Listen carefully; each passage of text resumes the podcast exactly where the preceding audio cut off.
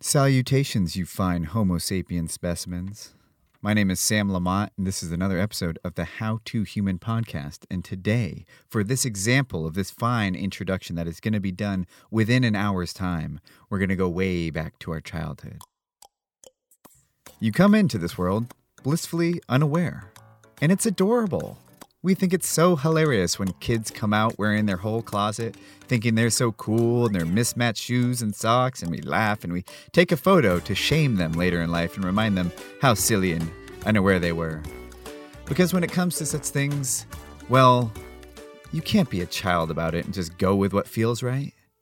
Life is full of choices right ones and wrong ones. And we will teach you how to make the right decision because when you make the wrong one, well, we have a way of handling that.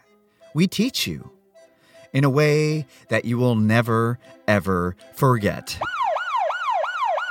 Ma'am, it appears you're in direct violation of the crime of wearing comfy Australian slip on boots that nobody wears anymore. Simply no one, you should have known this by now, and so you are formally being charged as being basic as all hell and having the taste of a lima bean and we will tell everyone about it and make fun of you on your behalf to teach other people. Do not wear those boots.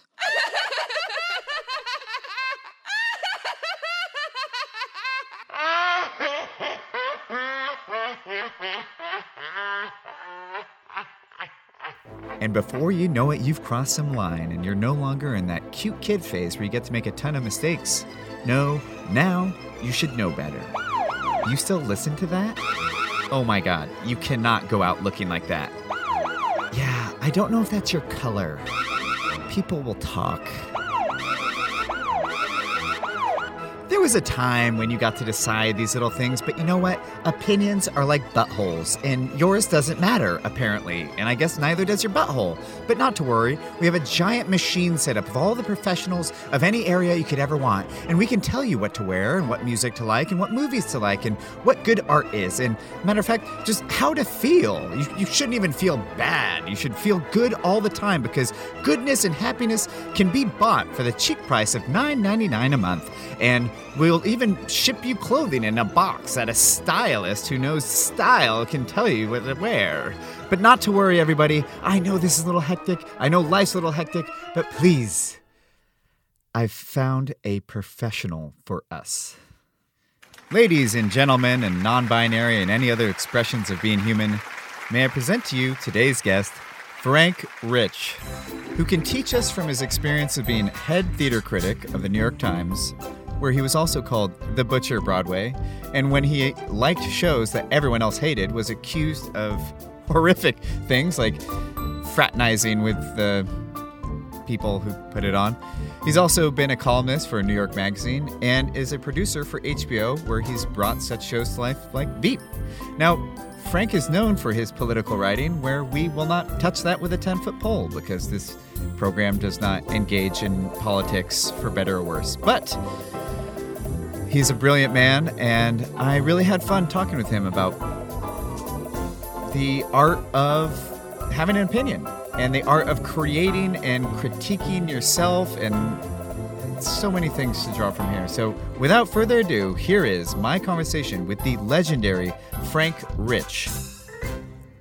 I'd also like to add that my mother turned into a giant fangirl and actually wanted to come on the trip with me to meet Frank Rich.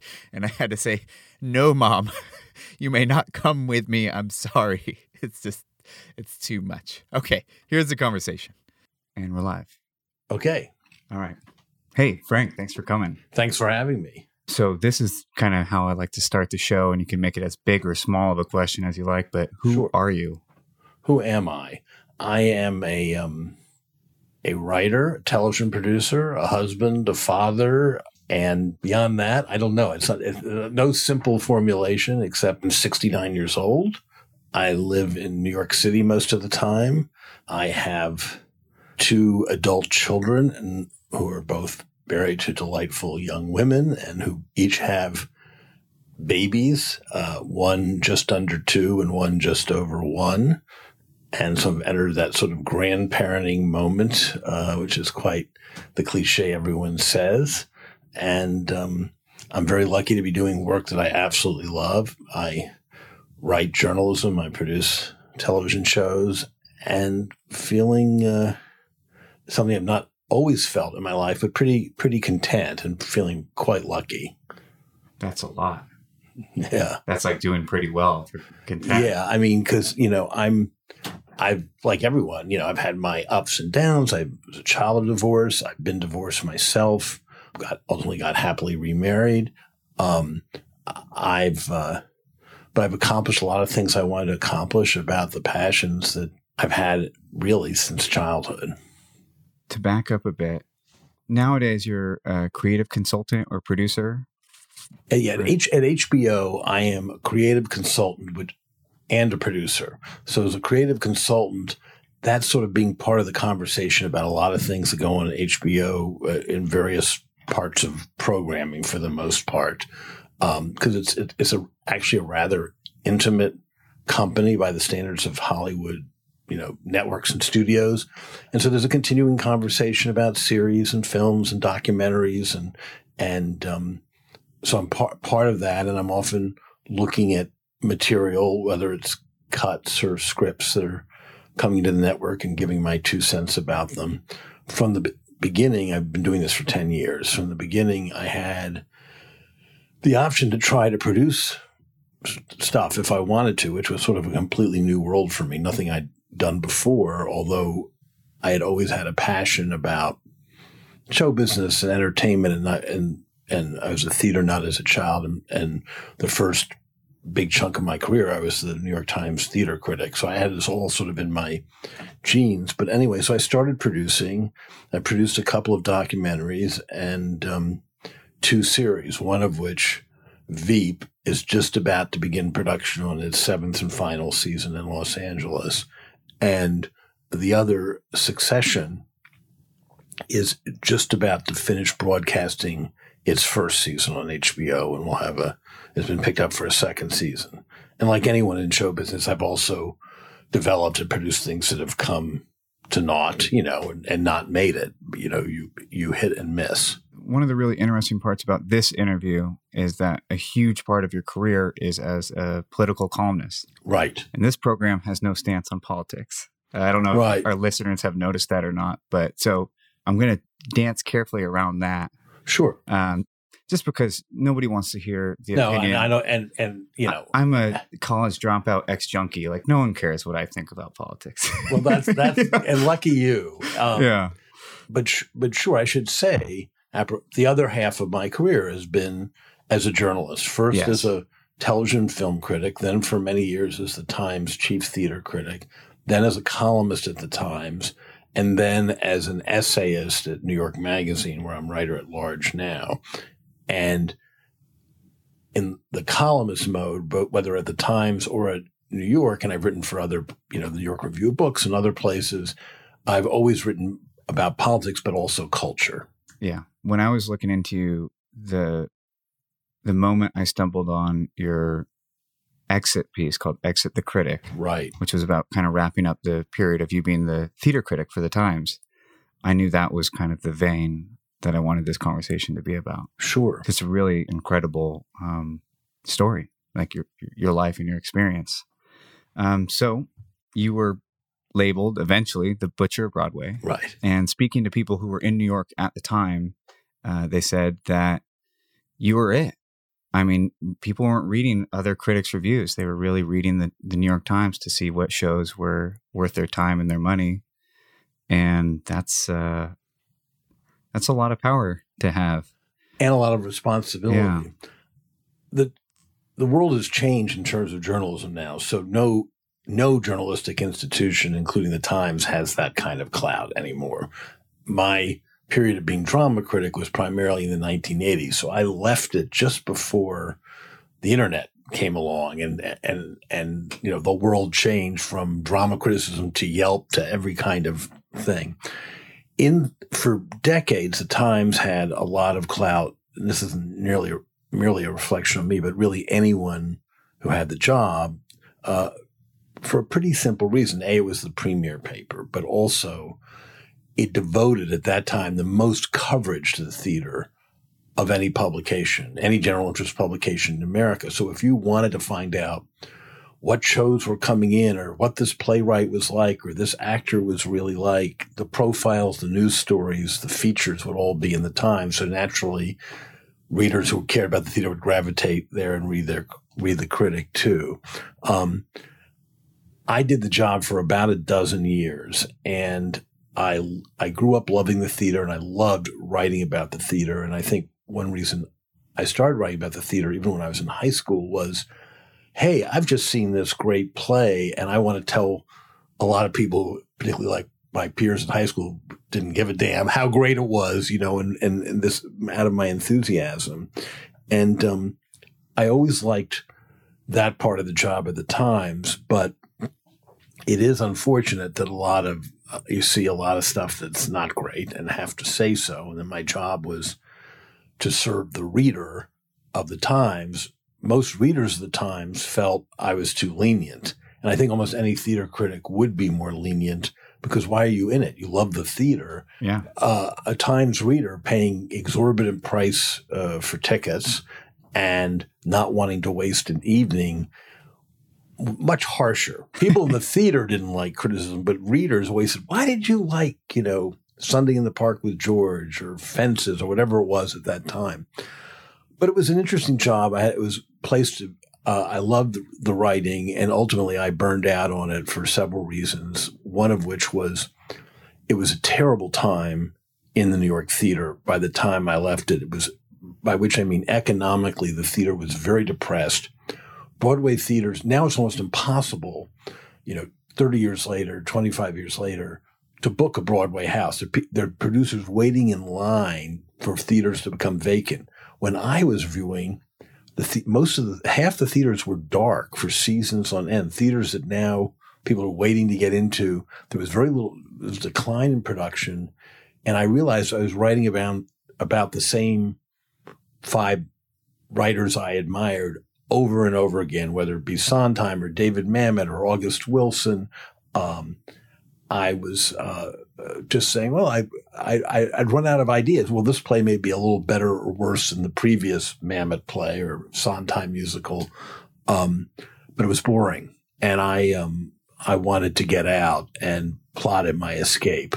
And my own feeling from my own experience is most critics in most fields should get out in a reasonable amount of time. But before most they, before they get cynical, before they get cynical, before you know, before it becomes um, routine, when the magic and the excitement of doing it goes, but very few do. And indeed, the colleagues I had as drama critics from other publications, almost every single one of them who still there obviously after I left died in the job. I mean, you know, that's that's the typical way. But I've always shaken up my career a lot since then too. So um, it was the right course for me. I mean, it is a really prestigious job to kind of step away from. So, I love stepping away from Yeah. prestigious jobs. Um, yeah, I am. Um, so I, yeah, I. I understand their uh, their desire to, to die in the in the job, but Eh, eh, yeah, I do think that yeah, of course you're going to get burnt out at some point, and yeah, you're going to get burnt out doing. I feel any one thing. Now, look, I've been lucky that I've been able to shake it up. As a creative, when I was reading about you as a critic, it brought up so many weird feelings for me because I relate to the the theater company's view of the critics. And then what's as reading your side of it, I also realized that, you know what, when I want to figure out what movies to go watch, I go read reviews. Here's where things get really interesting for me is Mhm. that a big part of what you learned from day one is to believe in that kind of gut feeling that you had. Because the first show you went to, you had no clout yet, right? And uh, it was a, a playwright who you loved, Merrick, Producer, producer. Oh, Sorry, was this um 40, 42nd seconds. Street? 40 yes, the producer, David. Love is a strange word because he was a, a bastard as a person, and I didn't know him personally, but he But you- was a brilliant producer. you loved his work- previous I work. loved his work. I grew up admiring him as his, the stuff that he produced. And the first show that you have to cover, you don't love. right.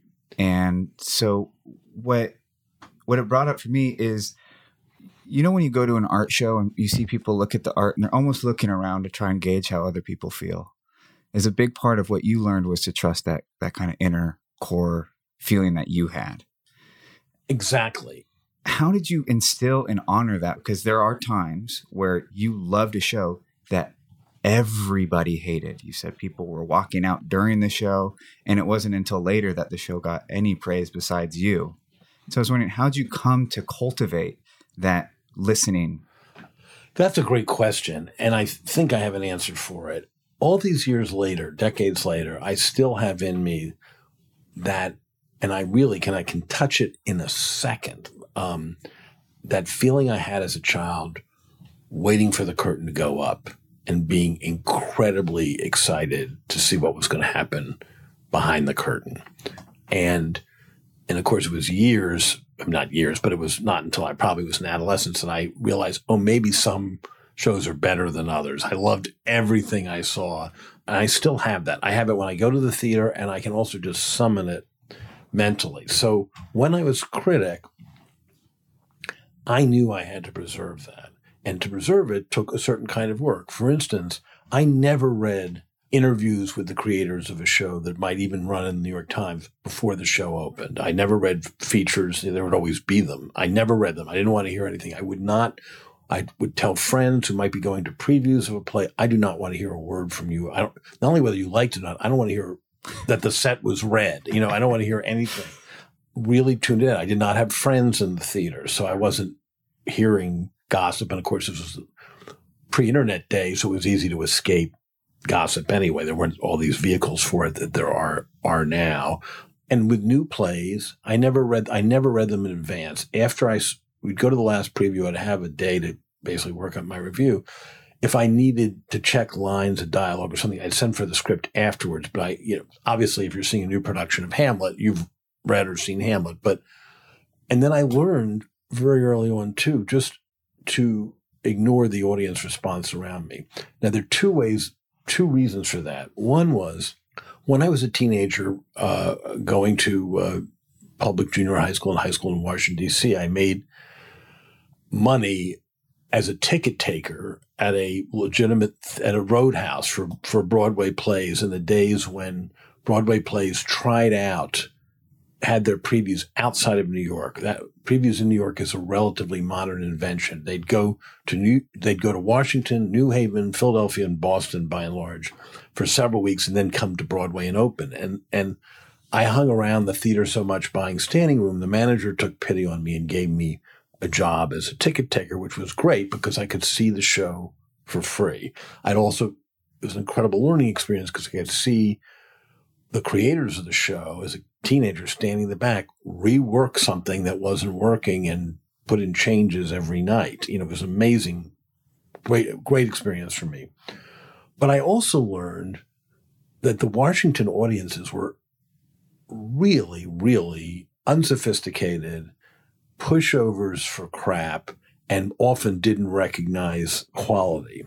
And um, and I would find my opinion was often different. I'd be standing in the back of the house after I'd taken the tickets, and I'd be standing in the back of the orchestra floor, and I'd see a show that was mediocre and people just cheering and screaming. And then I'd feel I'd be vindicated because then the show would go into New York, get terrible reviews, and close in a week. But I also saw the reverse. One example that really had an effect on me when I was 11 or 12 years old. There was a musical that was the first musical that Stephen Sondheim wrote the music and lyrics for. It was called A Funny Thing Happened Away the Forum, and it's since been a, become a classic. But in 1961, I think it was, it was trying out in Washington on its way to New York. It got such bad reviews from the Washington papers that my parents didn't want me to see it because, among the other things, the reviews said it was lewd and vulgar because it was in part of had sexual. It was a farce, and it's very you know PG at most. But by the standards of the time, there were prostitutes in it. I was a kid, but I I I begged uh, to go, and I went. This is before I was a ticket taker at the, at the National Theater in Washington. I went to the last Saturday matinee in a three week run, the week before it was going to open on Broadway. The reviews had been so bad that in a 1,700 seat house, there were only 50 people in the audience. I watched this show and I think it is just absolutely hilarious. I cannot, and I love the songs. Had great actors led by Zero Mostel. I said, this is like one of the greatest things I've seen. But I said, I must be an idiot because every adult, including relatives who had seen it, told me it was awful. The critics of Washington said it was awful. And the audience sat on its hands and it was really, you felt sorry for the actors who were giving their all. A week later, it goes uh, to Broadway. it gets complete rave reviews. It runs four years. It's become part of the American theater. And d- during the run, early during the run, I went to New York, I guess with my family. And I said, well, they must have completely rewritten the show in the week after I saw it because how could it get these great reviews? And sort of sounds like what I saw. So by that, I had to wait in line early in the morning to get standing room. You couldn't get you couldn't get into the theater in, in New York because it was such a big hit. And except, except for changing one song, it was exactly the show I'd seen in Washington. And it was such a lesson to me in sticking to my own gut reaction of what I see on that stage. And that would play out for me as a critic because, first of all, almost every show a critic sees is now, when the critics go, it's packed with backers. So they're giving standing ovations to something that's so bad it could close intermission. I mean, that just, it's like childish behavior. You can't believe it. Rarely do you see what, therefore, you never see or almost never see a, uh, uh, an audience um, be negative about anything. So you really have to tune it out. It's like white noise. But there are occasional exceptions. And usually the exception was a show is, ha- had trouble during previews trouble being manifested by the fact that they postponed the official opening because they're not ready to open yet. And sometimes when that happens, they can't stack the house because they had sold the tickets in advance, not knowing they were going to delay the opening. And one example was decades later, when uh, 25 years later, another Stephen Sondheim song, Sunday in the Park with George, which kept postponing its opening. By the time they invited critics in, the seat, a lot of the seats have been sold, so they couldn't put their friends and backers there. And I went to review it, and there were it was a night where it was obviously a benefit audience, and there were just uh, people walking out. People just did not understand, didn't like it. They were bored.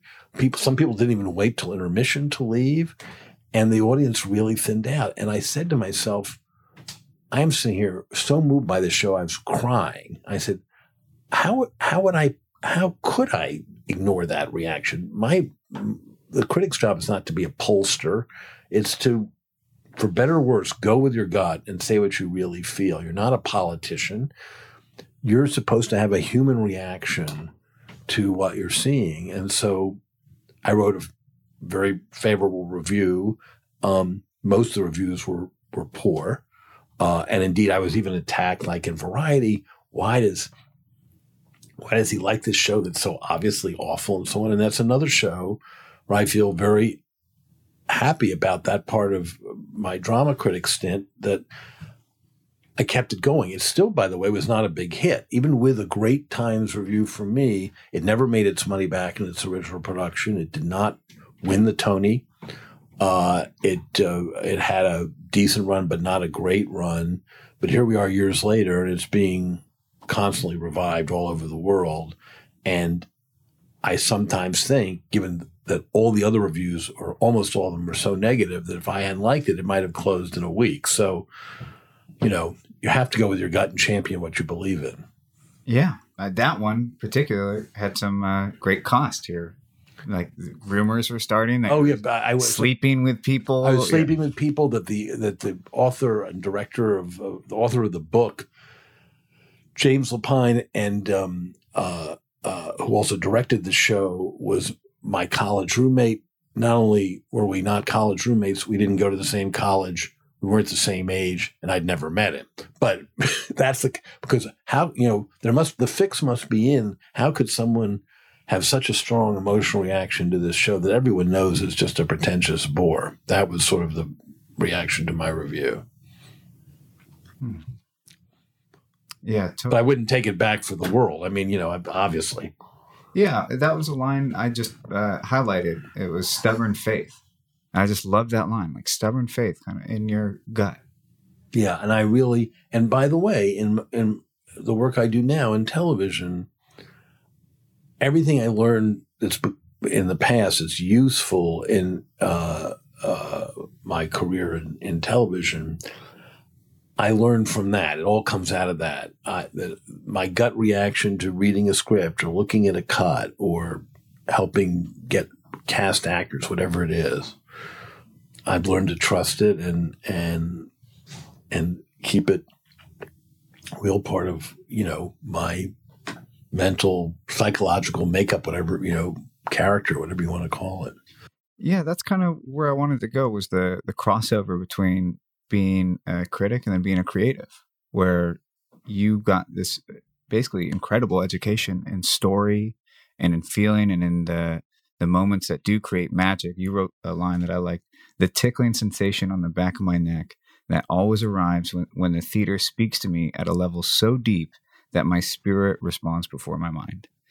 And what I was curious is, as a creator, what or or as a critic, just how do you what do you think makes a great story, or what do you think makes that magic moment? I remember seeing, I forget which one, but a Cirque du Soleil show where I felt like a little kid again, and it was like magic is real.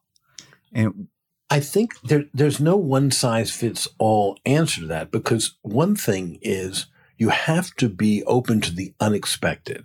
I don't think anything can create magic, whether it be theater or television show, if you see it coming. And you know, there's a tendency in show business, oh, that was a hit. So let's do another version of that.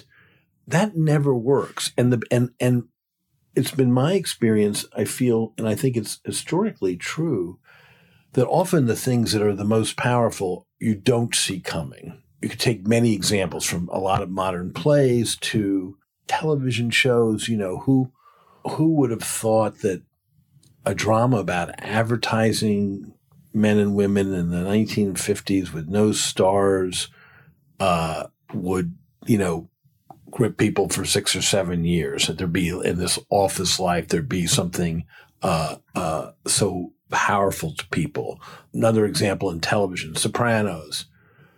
There've been me- there've been many great gangster movies and TV shows, and of course, there's the whole Coppola Godfather epic bef- way before The Sopranos existed. But it's not that the that that the head of a mafia family would be going to a shrink because of his mother is a trans. No one thought of that before, you know, and, you know, because you'd think, why would anyone after The Godfather? Why would anyone do a, a mafia epic? But of course, David Chase had had had ways to do it. So it's never if it's always being made in the same way in a cookie cutter fashion then I feel it can't be magical. Like I feel if you've seen one Disney musical, you've seen them all. And and you know, no one's if people found um, the Lion King magical and have found others less magical since, not everyone feels this way, but it's because you can't re, you can't keep reinventing the wheel. You've got to find a different wheel. You can only kill the parents so many times. Yeah, exactly, exactly, and exactly. And so um, the the the fun of it and the excitement of it is, oh my gosh, that's an original voice, or something like Cirque du Soleil. That's an original effect, or a, you know, a conception of a of a of spectacle. That's a, a comic voice. You've you know, stand up comic. You've never heard. You know, I think of someone that, when I was a kid, like George Carlin. You'd never heard a voice like that in comedy before, and so you don't you don't see it coming. And that's, you could say it's also true in pop music, history pop music, rock music. It's always, it's uh, something new that catches you unawares. And while there'll always be a market for stuff, some people only want to see formulaic stuff because they're not, maybe not in, and that's fair enough. They're not in the market. It's comfortable. You know, it's comfortable and it's like getting fast food. You know, if you, some people want McDonald's, and some people want McDonald's and culture too. They want to see a certain kind of entertainment and know that, uh, and there's always been a big market for that, and there always will be. But if if you're bored by that uh, and outgrow that, then you're constantly looking for something that you haven't seen before. And sometimes what, when you see something that you haven't seen before, it won't be moving. Not everything works, obviously, but usually when you look back and say, God, that really nailed me, well, usually it's something new. It might be a new performance, new thought, whatever. So where then do you create from? What are your what are your compasses when you're creating something? Well, in writing, I go with my gut because, and if I'm writing not journalism about let's take Donald Trump, not to talk politically about Donald Trump, but Donald Trump just as an aesthetic subject. He's a great subject because everyone has an opinion about him. Everyone has strong feelings about him. I think everyone can agree, those who loathe him and those who love him. There's never been anyone like that in the White House before. I think that's one thing that that all Americans can agree upon. And and so in, I've found him a great subject to write about because – it brings my gut into play. It's easy to have an opinion about his views or his policies. This gets back to my whole point about drama criticism. Anyone can agree or disagree with Trump about immigration, say. But where is it coming from? What what how does it play out in America? How does it play out in the culture uh, beyond the policy issue per se? Um, that's something to play with with your gut, not just intellectually. Yes, you have to know the issues, you have to know the facts, and, and that's part of it. But to me, writing about him as a character, I often rely on my gut. Having absorbed all the factual information, but everyone can write about that factual information. So I ask, what can I, how can I look at this from a different perspective and write about it? And so that, and frankly, he's much, much more interesting to write about than, say, Hillary Clinton would have been if she had won, because Hillary Clinton, again, whatever you think of her, she's pretty expected. She's not going to do something that's going to shock you, whatever you think of her. And that can be a deadening as, as a subject, just like I would imagine if you're a movie critic now reviewing franchise movie after franchise, you know, tentpole movie after tentpole movie about the same superheroes. So that's where, in the case of television, what one what I love about working in television is completely collaborative. I'm a producer. I don't, I'm in the writer's room talking with writers, throwing ideas around, stories around, jokes around, or whatever. But for me, of course, I go with my gut and it's, and it's terrific. It's like Mickey and Judy putting on a show. It's, it's, it's make believe, you know, a show like Veep, to take an example. It's about something that's real presidents and vice presidents and politics, but it has no journalistic component at all. We never even mention a contemporary politician. The names Clinton, Obama, and Trump are never mentioned in Veep, or they're never referred to in any way. So to have that freedom to sort of, with a bunch of brilliant writers and and sh- brilliant showrunners, to start with a blank slate and then well what if this character did this and what this character did that and have work with your gut to try to think what's funny what's a terrific story? You want to be as childlike as you can because that way you can be as imaginative as you can. You don't want to say oh what would another what did a you know snl do last week satirizing the white house that's that's not what you do at all. You think of you you have the gift of being able to make things up completely. It's the opposite of journalism. How when you're working on a project let's say it could be the the column or probably more we get more feedback from is the tv shows. How do you integrate critiques into your process with when other people are critiquing your baby well it's very it's very interesting to be on the other side of criticism and um, of course now i think critics are all idiots no i'm joking but but um, i think the point is not to integrate the critics the point is to stand up for what the thing you want to make because that way lies madness. And in some ways, it's another it's another version of what I was talking about in terms of being a theater critic and not being influenced by an audience that's either cheering or yawning. In your opinion, I think it's interesting to read critics, and it's always very gratifying, of course, when people like what you're doing, but more important when people understand what you're doing and articulate it in an interesting way uh, and they're de- and that's definitely happened with the stuff I've worked on. But even someone who gets what you're doing and is favorable, you don't want that person to pitch you stories for the show. You want your own stories, your own characters. You want, you know, like in a favorable review could say, and by the way, next season, why don't they have this character do this and this character do that? That's not the way it works. Then you tune it out because you're going, everyone here is going on Veep or Succession is going with their guts of what they see the stories and characters to be. They have a life of their own in our minds and hearts, and it's not going to be influenced by outside forces. It's like you have children that you're raising in a sense. You're you're interested to hear about other people's parenting of their children, but in the end, your parents to your children, you're going to do in your gut what you think is the right thing to do. Hmm. So part of the creative process always means self-critiquing, the well, inner critic. That absolutely. And so yesterday, for example, I was pretty stressed out. I have to cover a lot of material on this trip in a short period of time. And I go, oh, you know, what'd be nice is to watercolor. That'd be like really stress. And sounds like idyllic to me. Yeah. that as a kid, I'd love to do. And that. I have this little portable watercolors, and I'm not a painter, so it you know it seems like there's no pressure to do good. Well, anyway, I start drawing and then erasing, and then drawing and erasing and erasing and erasing, until finally I just had to just grab a pen and just outline what I had, so I couldn't go back anymore. And I think that's really the case with writing too, where you can change a paragraph so many times until it no longer even makes sense. Completely. And, and ultimately, you imposed a deadline on yourself. In journalism intelligence, a deadline is imposed on you. At a certain point, like for instance, uh, we're speaking at uh, the offices of Veep at Paramount and, and Hollywood. We start shooting in mid August. On Mon- we're speaking on a Friday. On Monday, we're going to have the cast come in and sit around a table and read out loud the scripts of the first two episodes we're going to shoot imminently.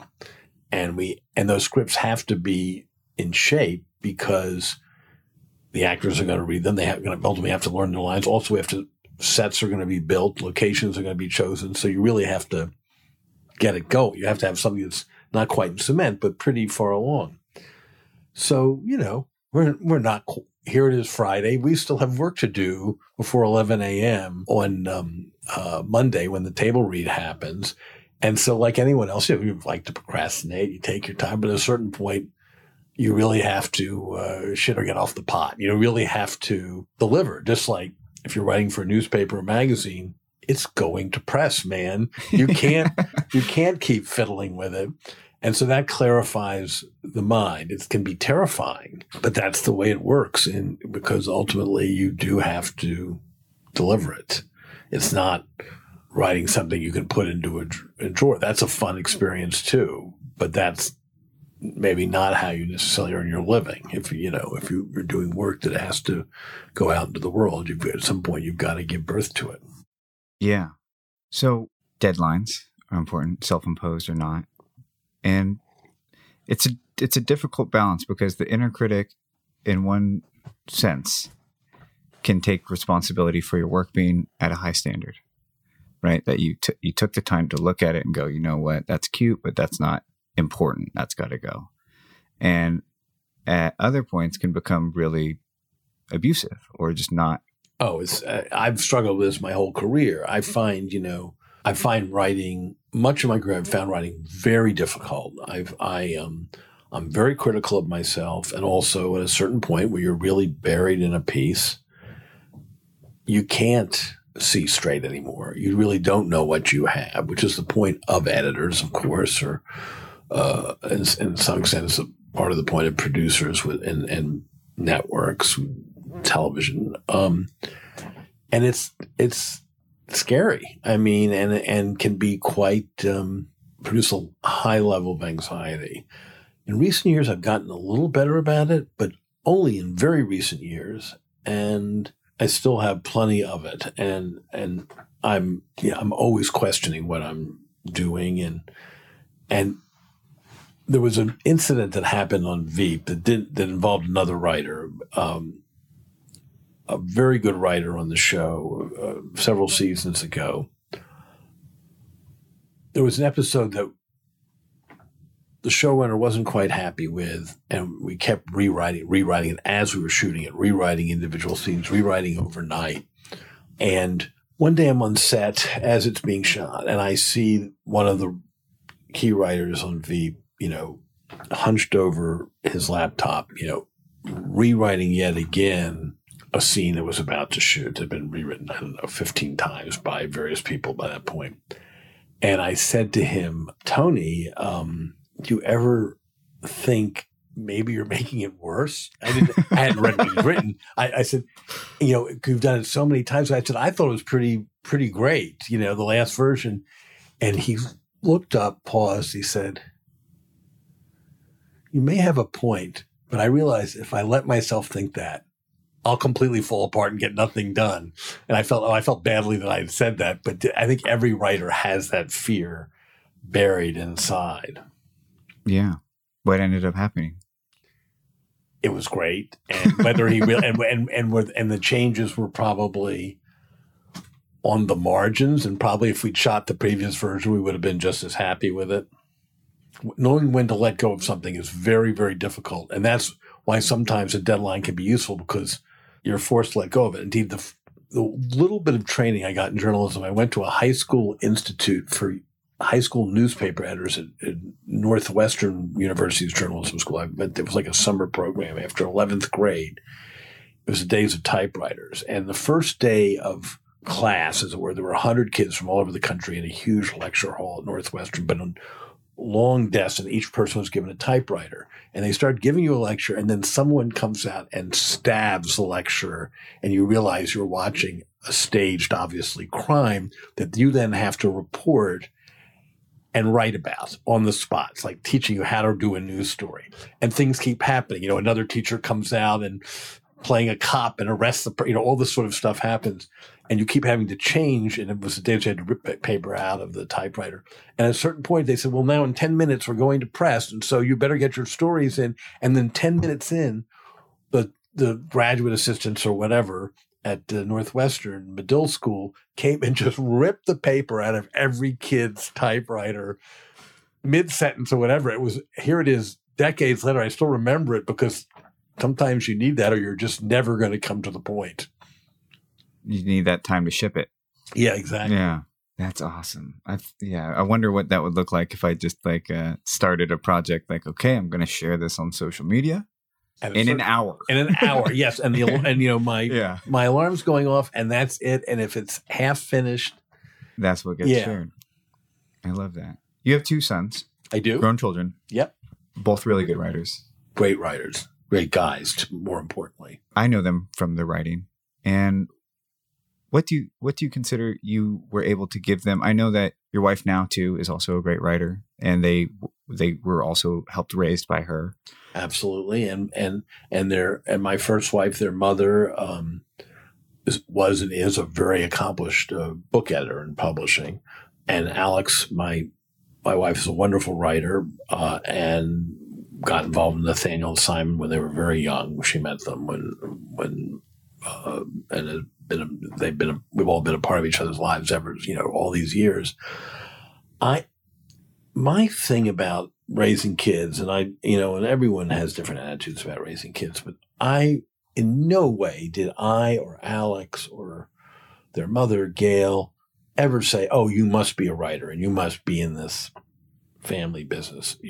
Never. We uh, everyone we were on the same page. Follow any passion you have. And, um, you know, at one point, I think Simon uh, wanted to, to be like, you know, an NBA player, you know, like to be on the Knicks. You know, he was very young. He suddenly realized that maybe he was about a foot too short. But my feeling with any kid, not just my kid, if it, whatever that, and this comes totally from my own experience about falling in love with the theater, it doesn't matter whether it's playing a musical instrument or uh, uh, playing sports or collecting baseball cards or uh, you know whatever just let the kid follow it. Because to me the saddest thing a child cannot have is a child doesn't have a passion. And i've and you see that sometimes. I see it sometimes in my kids friends. Who are very well educated very accomplished.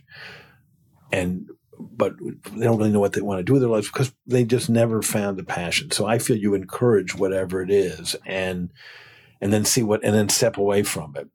my father was in retail shoe, had a small retail shoe business in, in Washington.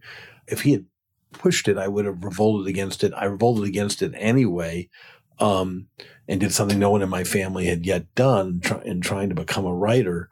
But um, I feel any parent tries to, you know, force a child to do into a career or an avocation that the child doesn't feel is pointless. So let let we let the kids do, you know, really just follow, you know, follow their noses. And you know, Simon has said in interviews, he's a wonderful humor writer and television writer and novelist, all of that.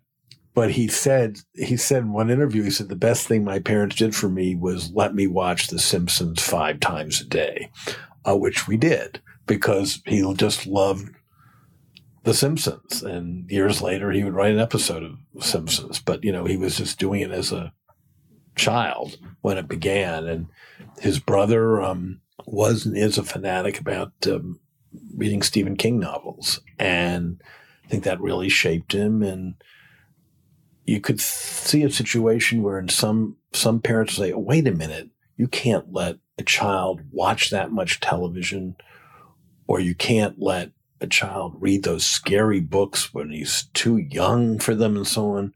I just always never, we never took that attitude. And indeed, my parents and my mother in particularly, when I look back on it, they really let me run free in terms of the theater. You know, they let me go at night and, you know, in Washington, downtown when I was basically a kid, take the bus downtown and buy standing room to see a show. I think, you know, most, probably most of my parents' peers at the time wouldn't let their kids go unaccompanied into downtown Washington uh, after dark. But my parents, like, you want to see that show so badly and you've saved up enough money to buy a standing room ticket and the bus fare, then you just go. It's kind of kind of amazing when I think back on it, but I feel very lucky that I had that. And so I've tried to be that kind of parent to, uh, as we all have to uh, Nat and Simon. And when you found out that they were in this, because I mean, writing is one example, but it's it's the base of of most art. You know, is writing or at least understanding story and narrative. What were the big things that you felt like you could offer them? What were the big kind of pieces of, you know what, I've been doing this, take it or leave it. This is what I could tell you. My instinct has been, and I think it served me well and the boys well, is to only give advice or counsel if they ask for it. I've never said, "Oh, I, I, you know, if they want to show me something advanced to read," and this dates back to like high school, um, great, and if not, not. And if they have a professional question where uh, I can be helpful or Alex can be helpful, um, ask it, and um, we'll tell you what we know. With the, but, the, but we will certainly not instruct you on what to do. But here is our experience, and so and by the way, similarly, I've never said to my sons, "You must read this piece I've written or this book I've written." Ever. And so I really give them their own head. My biggest concern, frankly, was if they're they're boys, they're four years apart in age, would they be hyper competitive with each other, and with that entering a very writing's a very difficult career, as we all know, and uh, ill advised, Ill, yeah, ill advised, and um, somehow they've worked it out where they're very close. You know, siblings don't have to be close to each other, but they actually are. They've forged careers in writing that are parallel, but actually not they're in different have, spheres. They both have their niche, yeah. Yeah, and that exactly. So it's been a joy. It's just a joy to watch them, and I'm honestly in awe of both their talents. I really try not to be intrusive and never get involved in managing what they're doing, or and and I'm I, am just think the world of both of them. You've been really generous with your time. Oh, no, I'm delighted to talk to you. I have uh, two questions. You really you started off that you're really content these days with your work, and um, a couple of weeks ago, I was feeling really bogged down because uh, it's a lot of work. You know, life is a lot of work, but this project takes a ton of time. And uh, something clicked where I realized, holy cow, you have the best job in the world, you know. But and those two thoughts could happen within 30 seconds of each other. That happens to me all the time. That's completely normal. I, I feel overwhelmed with work and overwhelmed with things I have to do and things I haven't finished and anxious about it. And that never goes away. And then I'll turn around and say, wait a minute, how fucking lucky am I? I'm doing this work I love. And just slow down a second, you know, smell the flowers, whatever the cliche is, and enjoy it. And stop thinking about it as a series of, oh, I've got to do this, I've got to do, you know, and, uh, but I think that's, t- to me at least, that's totally natural. And it happens to me all the time. When I say I'm content, I mean emotionally content. I don't mean that I'm content that everything I do is, the work I do is great or anything like that. I just mean I'm content in the sense I do enjoy my work, but there are plenty of times when I get overwhelmed by the volume of it or the. How do you course correct that? And make sure that you still have that magic You know, inside of you for your own art, your own work. I guess when I say I'm content, I'm finding it easier to do that at this point in my life. Now, look, maybe it's partially because of the television work. It's a relatively recent career.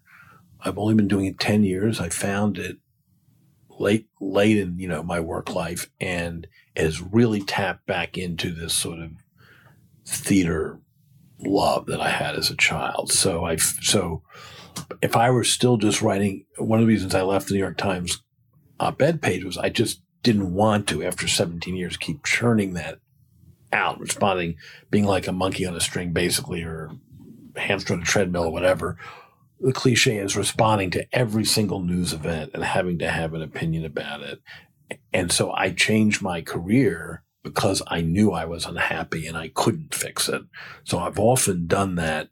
I've changed my career uh, every once in a while in part because I couldn't see a way out of feeling burned out and start, starting to not enjoy it. And as I've said before, it's a luxury that I've been able to have opportunities to to change it because not everyone, most people can't do so. And I've been lucky. I mean, I've made opportunities for myself. I've worked hard at it and taken some real risks and, you know, leapt off buildings in terms of, you know, no one ever leaves the Times drama critic's job. And I, you know, I left it 20, more than 25 years ago now, uh, around 25 years ago. Um, and, uh, uh, so yeah, take, but, but I'm in this phase now where I'm so enjoying my work and it's fresh work for me. It's a, a really recent development. And it's actually made me enjoy writing my own journalism more because I'm doing it a little less because to make room for the television and picking my shots more and picking things I really, really want to write rather than feeling I have to have a comment on it every time something happens in the White House, you know? That's a nice thing about putting your work in, huh? Eventually you get to pick and choose. Exactly. And, and I stressed, you know, I've had, I've been working for, you know, I've been working as a professional writer for, uh, 45 years. So, so it's not like this happened overnight that I could make the, have these options and choices. This is the uh, the question I always end the program with, and I'm always changing the circumstances so people don't get bored of it. so bear with me. Mm-hmm. I'm just gonna wing this. Imagine if I had just come from 10 minutes in the future and I said, Frank, when you walk out that door, you're going to fall and you're going to hit your head and you're going to forget everything, everything you know about life. And you had an opportunity to record a message to Frank with no conception of what is important, what's valuable. What would the message be? And it could be about just being human, being a good father, a partner, or creative. What would you want to remind yourself is really important?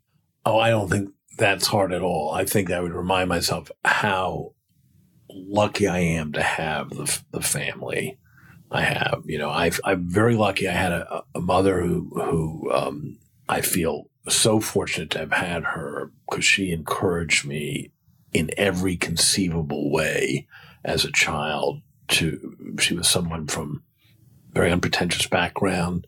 I think she might have wanted to be a writer and artist herself, um, but her generation of woman, she was a school elementary school teacher. Circumstances didn't work out that way. She didn't have those opportunities. She did everything possible to create those opportunities for me. Then I think incredibly, how incredibly fortunate I am to have a wife whom we actually got married by coincidence. The last time I saw my mother basically alive was at my wedding, which was also 27 years ago, who I'm is my partner in life and very close to, and we spend tons of time together. We work at home as writers in New York, you know, and share everything. And then these um, two two uh, wonderful sons, and they both married terrific um, young women who we've grown to love and have these adorable little babies.